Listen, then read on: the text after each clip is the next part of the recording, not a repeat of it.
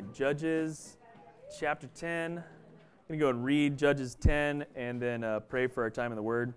So if you would read with me, read with me Judges 10 1 to 16. After Abimelech, there arose to save Israel Tola, the son of Puah, son of Dodo, a man of Issachar. And he lived at Shamir in the hill country of Ephraim. And he judged Israel 23 years. Then he died and was buried at Shamir. After him arose Jair, the Gileadite who judged Israel 22 years. And he had 30 sons who rode on 30 donkeys, and they had 30 cities, called the Havoth Jair to this day, which, which are in the land of Gilead. And Jair died and was buried in Kamon.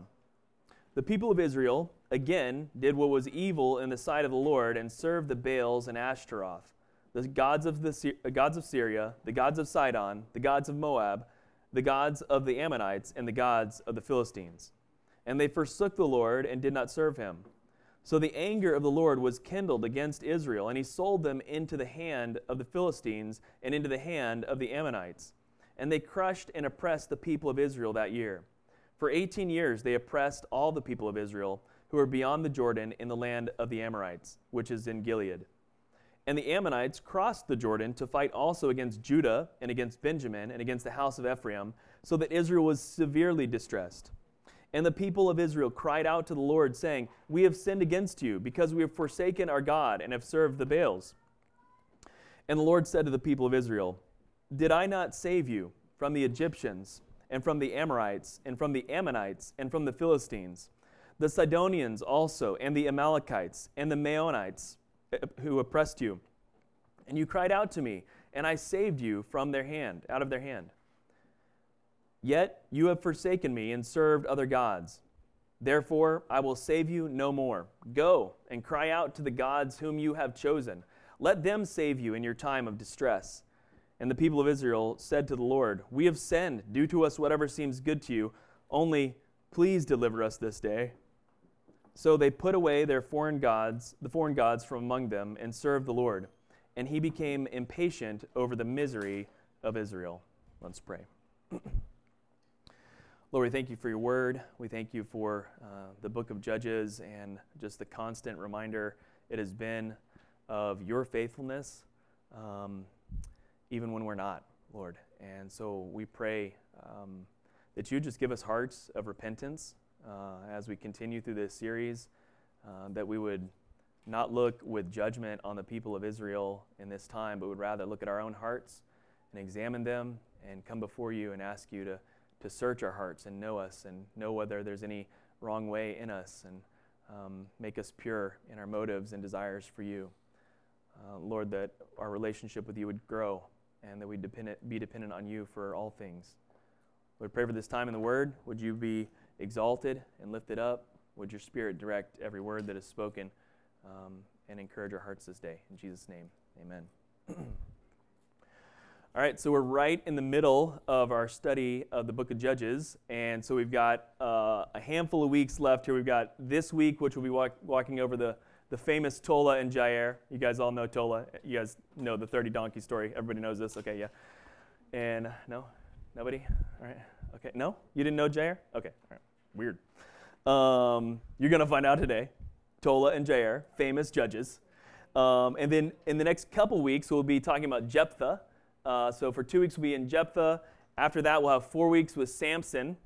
Um, and then after Samson, uh, between Samson and Easter, there'll be five weeks. And those five weeks, we're going to see kind of the conclusion of uh, the book of Judges, which is capstone by this phrase that there was no king in the land, and everyone was doing what was right in their own eyes.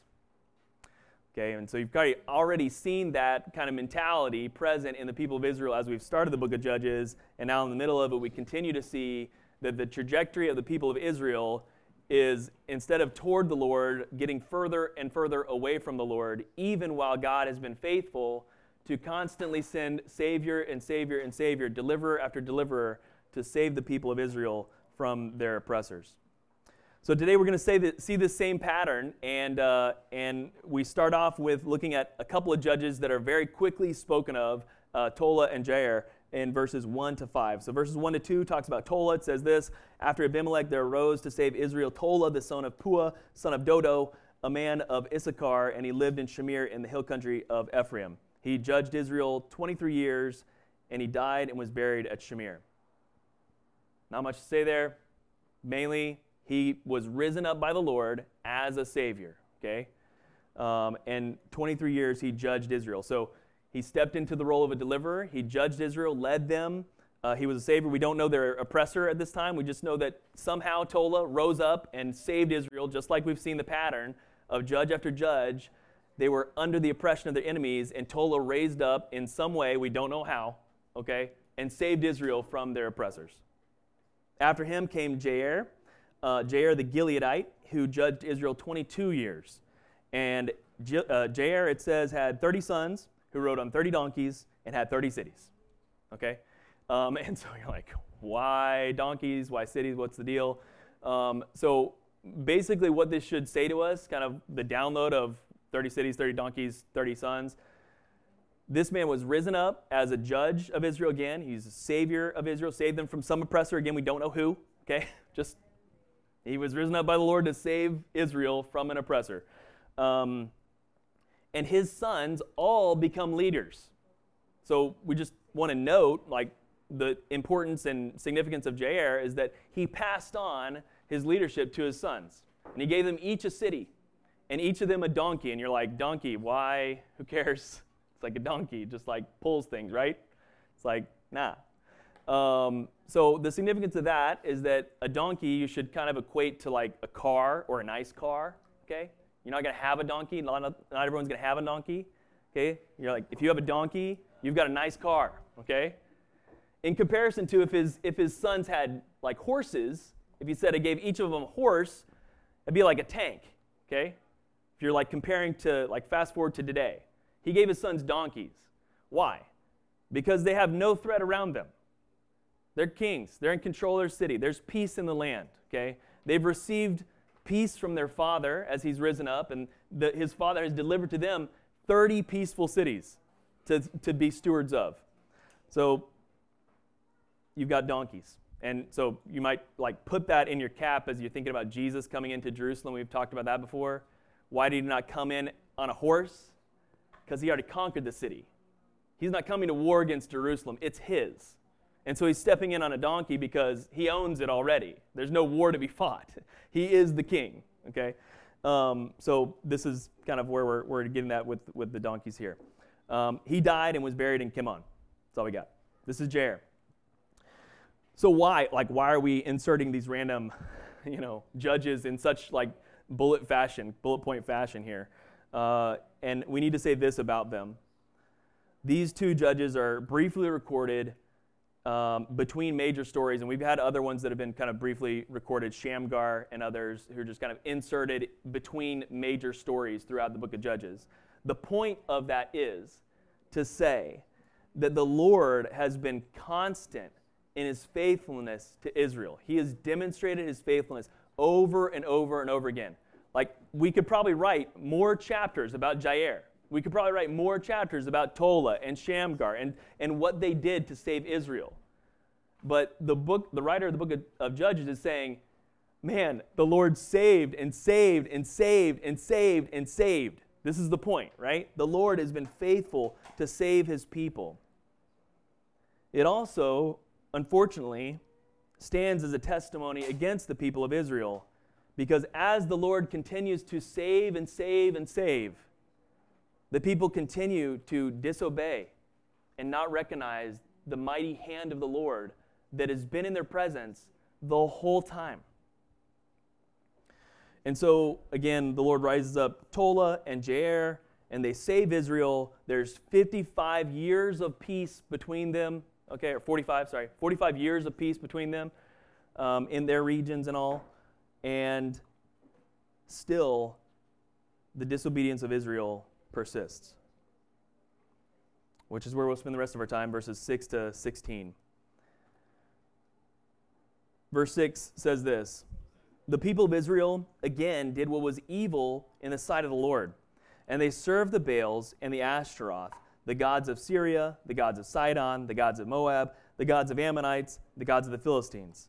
And they forsook the Lord and did not serve him. Not only did they serve Baal and Ashtoreth, these Canaanite gods that we've learned some about over the past weeks, but also the gods of all these people they were to conquer and rid themselves of in this land. They instead adopted their beliefs into their own and served these gods, the gods of all these people Sidon, Moab, Ammonites, Philistines, Syrians. They said, Oh, yeah, we'll just pull them in and we'll just incorporate this into our belief set. And they did what was evil in the sight of the Lord.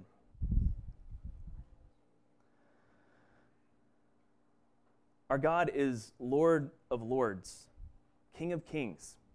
He doesn't share authority with anyone.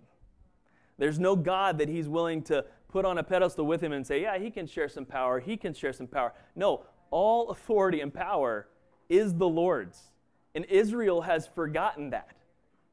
Uh, their forefathers came out of Egypt and, and saw the Lord demonstrate his power over the sun, moon, stars, humanity, like every power that existed in the country of Egypt, the Lord thwarted by plague. He has seen, the people have seen that the Lord is God of all gods, and there is none before him. And yet they've forsaken the Lord and done evil in the Lord's sight, and instead served the gods of this land. And so, verse 7 So the anger of the Lord was kindled against Israel, and he sold them into the hand of the Philistines, into the hand of the Ammonites.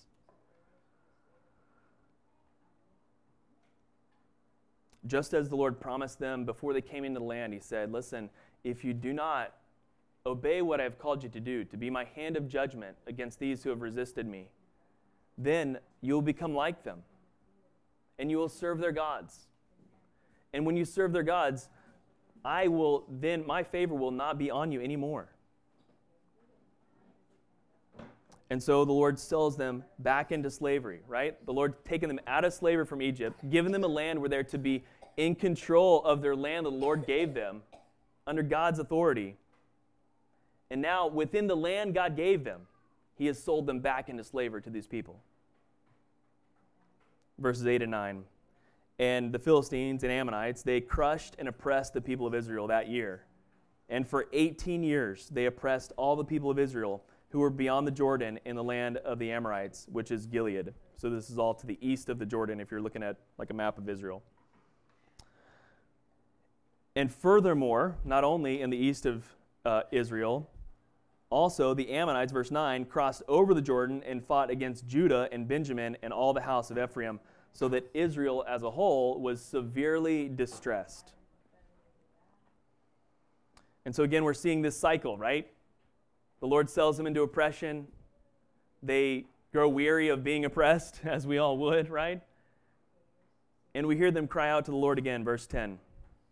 And the people of Israel cried out to the Lord, saying, We have sinned against you, because we have forsaken our God and have served the Baals.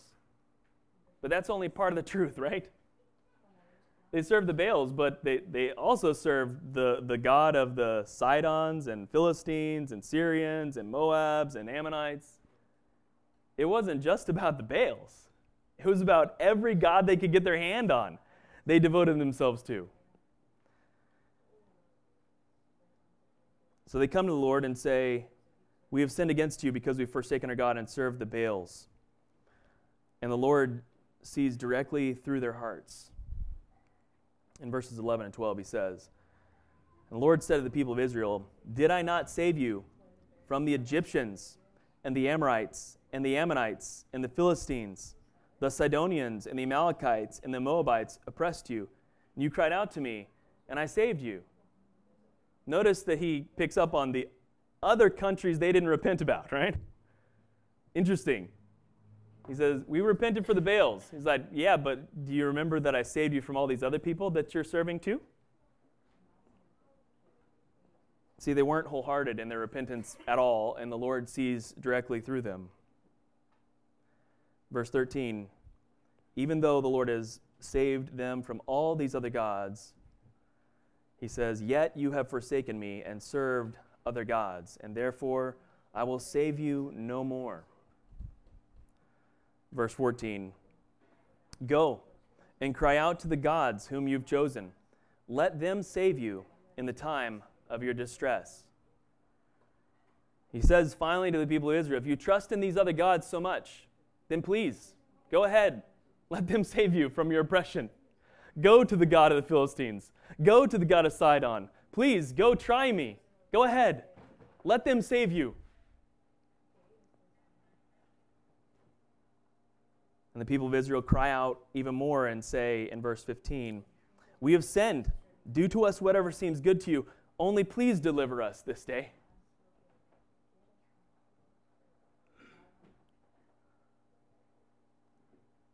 Verse 16 gives us a little bit of hope that maybe they did something right, but the Lord sees through it again. Verse 16 So they put away their foreign gods from among them and served the Lord. And he, that is the Lord, became impatient over the misery of Israel.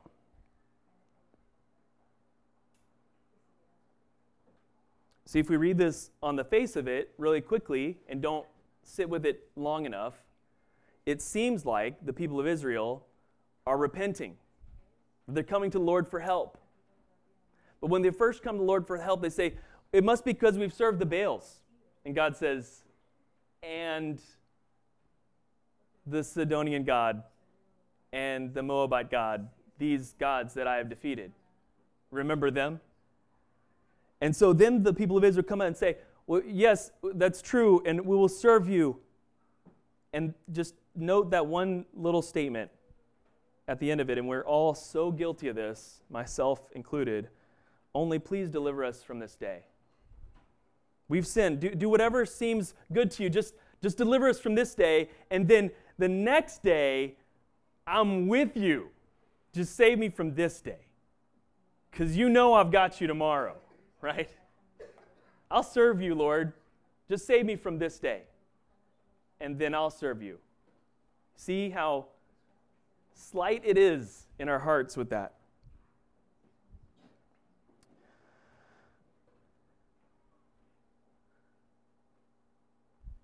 Yeah, usually uh, first Sunday of, uh, of a new year, we start out with like a vision series, you know? We're like, all right, this is who we are as a church, and this is where we're headed and going. And uh, sorry, but we're in Judges 10. and, uh, and the truth is, we need Judges 10 all the time, okay? Because we, we're tricky. We like to act like we're tricky with God, like we can somehow trick Him, and we can't as it turns out. I know it might be shocking to you, but you cannot fool the Lord. You can't fool him. Uh, he's, he's been around for a minute and he knows what's going on. And what we see in this picture today in chapter 10 is a people um, who are hurting. They're suffering because of their own sin. And in the suffering of their sin, they're coming to the Lord and saying, Lord, save us again. And if you do, we'll, you know, we'll, we'll serve you. Just save us from this day.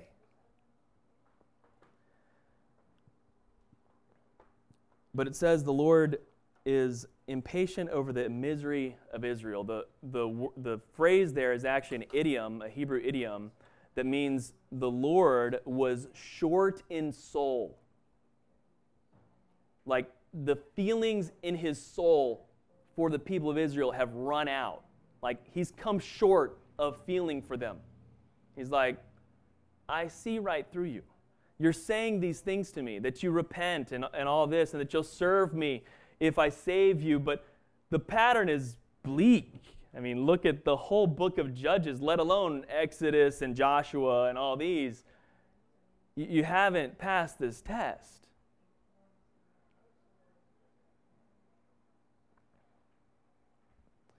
It's a challenging word, but it's one we need to hear uh, constantly.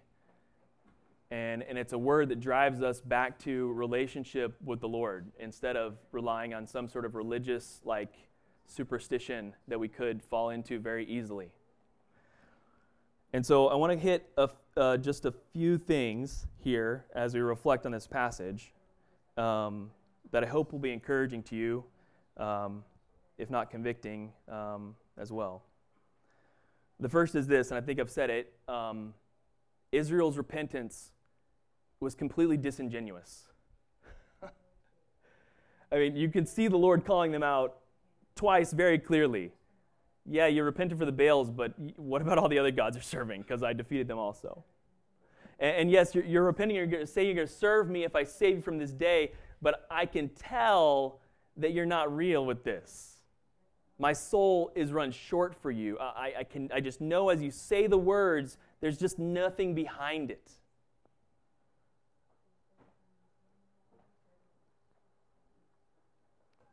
And so they're in this disingenuous repentance.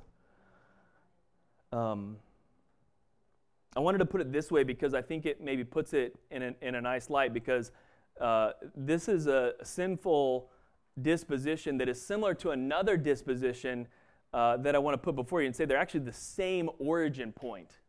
And, and so the first is this that, you know, like we've seen, repenting out of the flesh comforting motive to reduce the pain of our circumstances, that's sin, right? Like, if I'm repenting just to get out of my pain, I've missed the point, right? I'm just saying, oh, I'm going to repent because I need, I'm, I'm hurting, and I, I think my repentance will help me not hurt so bad. If I just repent, then Lord, you'll just make it easier.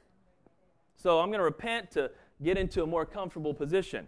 That's my motive. The Lord sees that motive straight up. And it actually comes from the same type of thinking that says, you believe that a miracle only counts on the amount of faith you've got. It comes from the same place. It's the same, it's the same origin point. If you sit with that for a minute. Like if you believe, man, if I just have enough faith here, if I just muster up enough faith, then man, God will just do anything for me. See that? Right? If I repent, then my sentence will be reduced. If I have more faith, then I'll get what I have faith for. See, it's the same mentality. If I do X, then God will do Y, and that will result in good for me. And we think this way all the time. And so I want to point it out to you to say, like, this is we're talking about repentance here, but this ideology, this thinking, this way of thinking about God is all across the board. And one other way is when we say, well, man, if I just had enough faith, then that person been healed, or I'd have been healed. And disregard the fact that maybe God has some, you know, divine will that he would like to exercise in all of life, you know? Um, listen, be, I want to be real clear. I am for repentance, okay? And I'm also for having faith that God can heal. But if our motive in having faith is to get what I want, then I'm in the wrong spot. And if my motive for repentance is to escape pain, then I'm also in the wrong spot. And they come from the same position. It's a position that says God is a superstitious entity and he reacts to my merit. If I operate correctly, He will give me what I desire. And God, from the beginning until the end, has been about a relationship with you. Okay? You've heard the statement God is love, right? God is love. Okay? He doesn't operate based on some transactional engagement where you give him what he wants and he gives you what you want. It's not a candy machine, okay? He wants to know you. He wants you to know him. He doesn't want you to just punch the right numbers and get what you want. He wants to walk in a relationship with you. And so when we repent just to kind of get out of pain, like the Israelites were doing here, we've missed what he's done for us completely. God's saying, Do you not see that, like, I am the one that rose up Othniel I am the one that rose up Shamgar. I am the one that rose up Gideon. These men had no power in their own. I am the one that rose them up to save you from these oppressors. Because I thought you were good? No, because I love you with all that I am. And so when we um, get our motives mixed up with the Lord and say, man, I'm going to repent so that I can get out of this pain, then the Lord knows that. he, he knows. He's going to call that every time.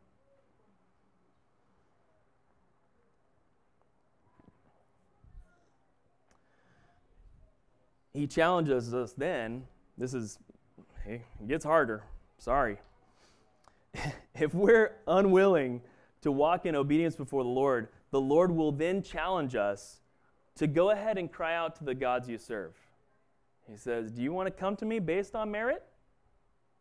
Do you want to come to me based on a, a merit belief system? Is, is that how you want to approach me? Oh man. Go ahead and serve that God. And, and so often, really like myself, I'm sure y'all too, okay? So often, we, um, we have chosen in our hearts to trust in our recent good works to bring us the Lord's favor, rather than trusting in the Lord's constant faithfulness to be our provision. You know how quickly we have done that, right? Man, we get in a way and we come to the Lord and say, Lord, I'm doing it right. See? Okay, let's get this feeling good. Let's go forward. Lord, let's move forward. And He says, You're here for the feeling. You're not here for me. And Lord says, I want you to be here for me, right? I'm not looking at your recent good works. I'm looking at my son on a cross who died for you. And so quit trusting in your recent good works that you've done and start trusting in the eternal faithfulness of your Savior. We can't fool the Lord. It's not possible, okay? He's the Lord. Jesus was this way even when he was walking on earth. John 2 23 to 25. He knows what's in a man. He was in Jerusalem at a Passover feast.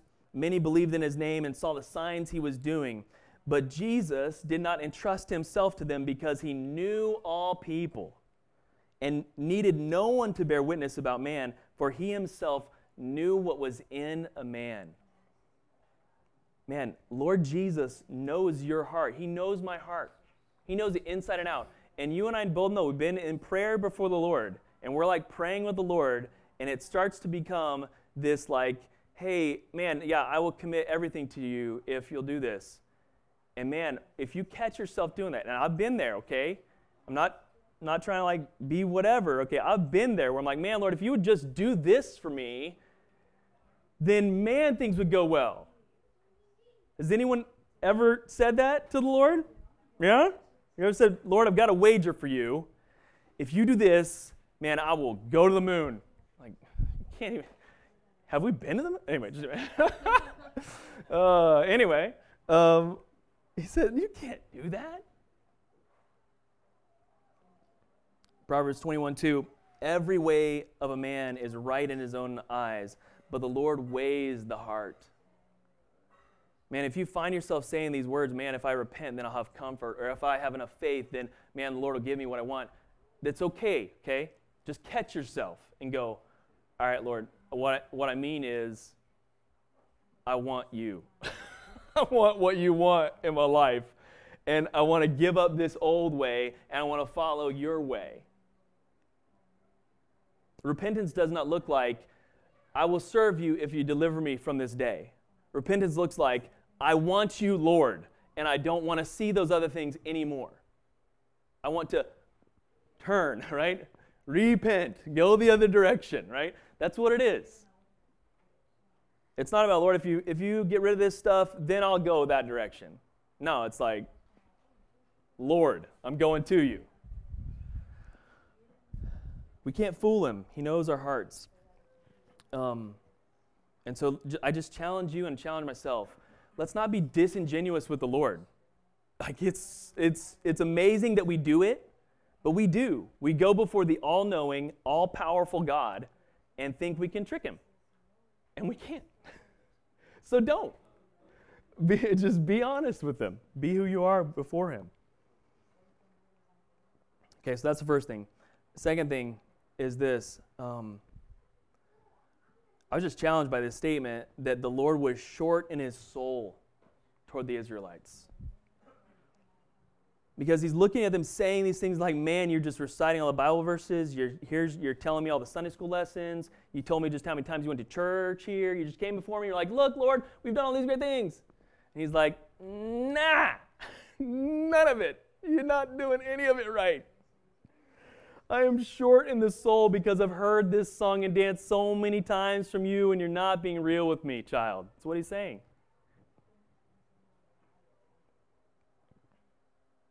He was short in his soul over their unrepentant and deceived hearts. They had deceived themselves into thinking that they were repenting, and they weren't even repenting. And so the thing that I was challenging this is that we have this concept in our minds that God is unaffected by our actions. That, like, because of his omniscience and omnipotence, that we can't hurt him, that he has no feelings at all. And listen, I'm not here to kind of like describe to you how I know that the Lord has feelings or how I even understand how that could be possible or, or anything like that. Okay, I'm not uh, here to like debate the philosophy and theology of, of how these things are true. Okay? That's not that's for people in seminaries. I've been to seminaries and I wasn't smart enough to stay there, okay? So like you know, this this is above my head. But it's in the Bible that the Lord is hurt, hurt by us. By our sin. It hurts. He is short in his soul over Israel's disobedience.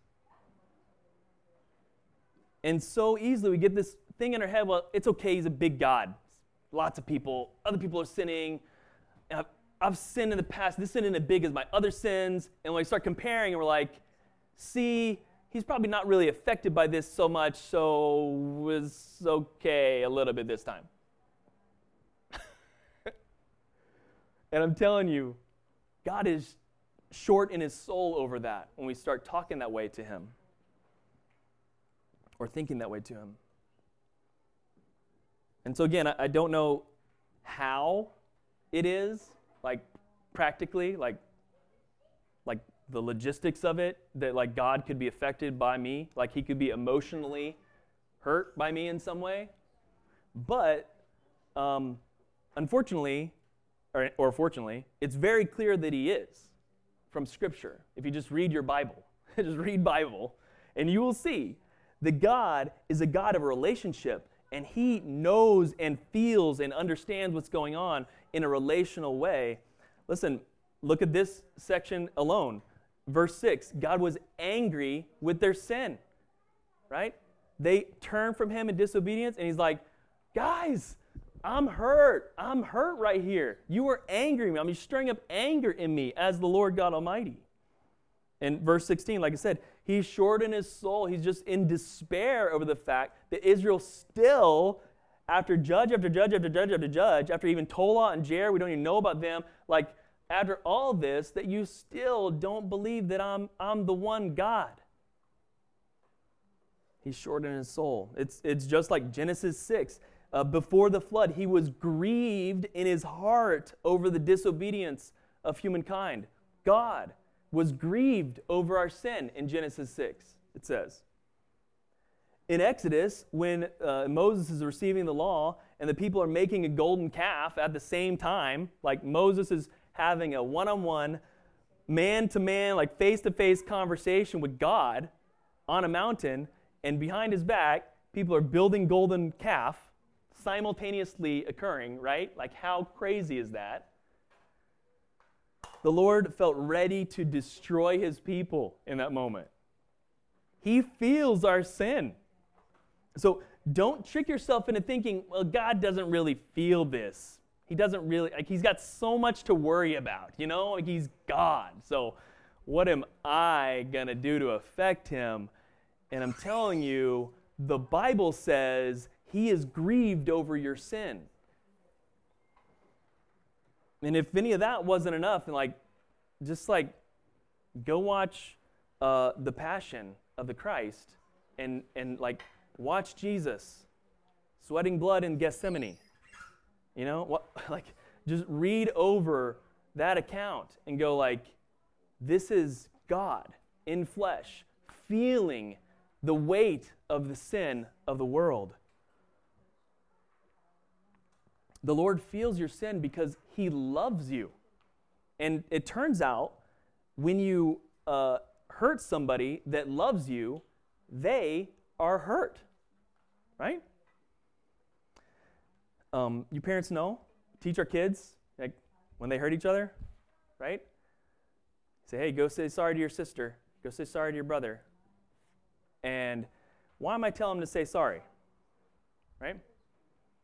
They need to recognize that they hurt their brother or sister. That's why they're saying sorry. But why are they saying sorry? Because that's different.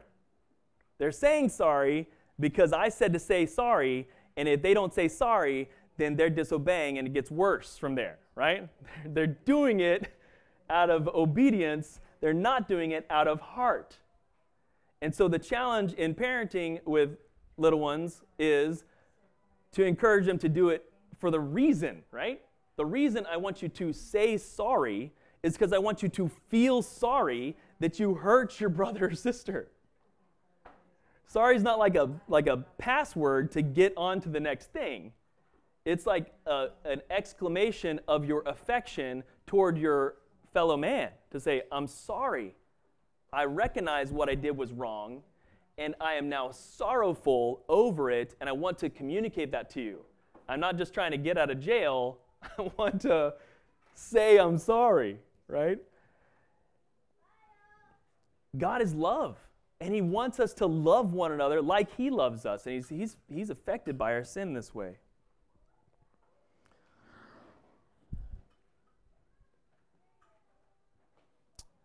So don't repent from a disingenuous position. And man, and remember that the Lord, man, He loves you like a father loves you. Okay? He feels for you. And when and when you sin against him, when you don't listen, when you when you repent in a disingenuous fashion, he's feeling that and it grieves him. He's not disjointed and apart from us. He is entwined with us. The, Jesus prays in his prayer pre, uh, priestly prayer, he says he desires us to be one with him as he is one with the Father, right? So he wants us to be in unity with himself. And so when we choose to serve other gods or repent in disingenuous fashion or base our faith on meritocracy or whatever it is, then we grieve him.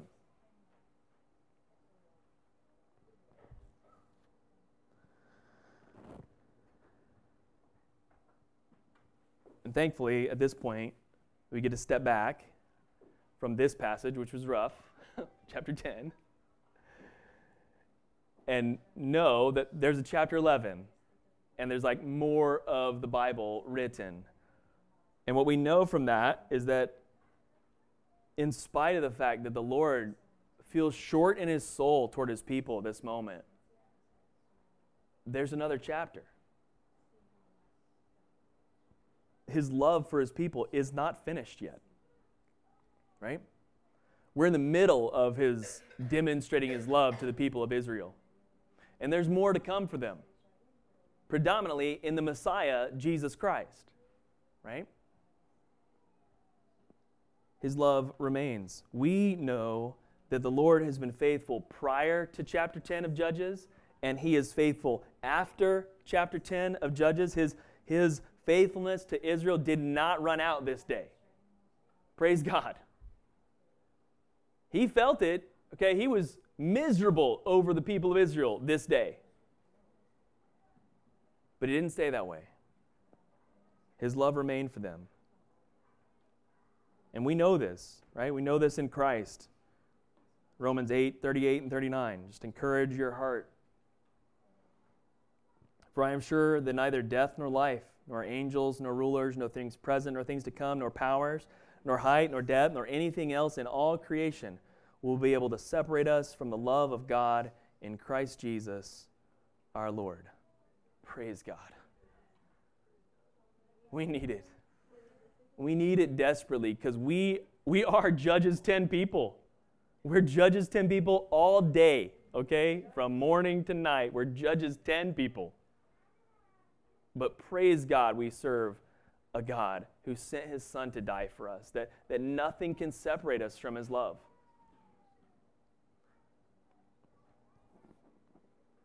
And so, man, I just pray that you would let that love, right, that cannot be separated from you, that you would let that love be your motivation for repentance, be your motivation for faith, be your motivation for your calling, be your motivation for your parenting and your marriage and your job, okay? This love that, doesn't sep- that cannot be separated from you, this should be your motive for everything you do. You should not be coming to your work or your relationships for what you're going to get out of it, but rather what God is calling you to lay down to it. This is the kind of love that will not be separated from you. Christ has given this to you fully, and his desire for you is to continually pass that out and give it out. So that's my prayer for us this year. We're looking ahead to a lot more judges. Sorry, you know, well, just a couple more judges, like, but a lot more chapters. And, uh, and I pray that we would be people that are genuine with the Lord in our relationship with Him that we would desire not to grieve his spirit and that we would know that he, is faithful beyond anything we could ever muster on our own. So let's pray. Lord, we're so grateful for your word. Um, we're thankful. Um, we thank you, God, that you have got us in the book of Judges right now, and uh, we don't like it all the time. Uh, it's hard, and it challenges our hearts, and it convicts us, and um, and sometimes we just we hate it and we're ready to be in the gospels or somewhere else but turns out lord man you call us to this same thing from genesis to revelation. You're calling us to relationship with you. And so god we pray that you would help us to um, just dig continue to dig deep um, in in this text and uh, in this book and examine our hearts lord um, see if there's any unclean way in us and lead us in the way everlasting Lord, we know that we think our ways are right. We know we have this disposition to believe that we are right in all circumstances, but you are the only one that is good. You are the only one that is right. And so, God, I pray you would help us to cling to you, not for what you can give us, not for what you can get us out of, but rather for you, for your presence. God, we want to go through the fire with you. We want to go through the blessing with you. We want to enjoy it together with you, God. And so, Lord, we pray that you would give us that heart to just know you more and more and to relate to you as you've created us to, Lord. We want to be your children in a very real sense, God. We want to be connected to you. We want to be one with you, Lord. And so, Lord, we pray that we wouldn't be uh, disingenuous in our repentance, that we wouldn't be uh, seeking to get what we want on the basis of our faith, but rather we'd count faith as a gift that's been given from you. And God, that we would just yearn after, pre- after your presence uh, each and every day. Lord, we give our lives to you. We thank you for all the things you give us to enjoy in this life. And we celebrate those things, Lord. We want our whole life to be about you, God. Uh, we want, to be, want, want our rhythms to be centered around you. We want our families to be centered around you. We want our church to be uh, centered on you, Lord Jesus. And so, God, give us that heart uh, that you would be exalted in this place.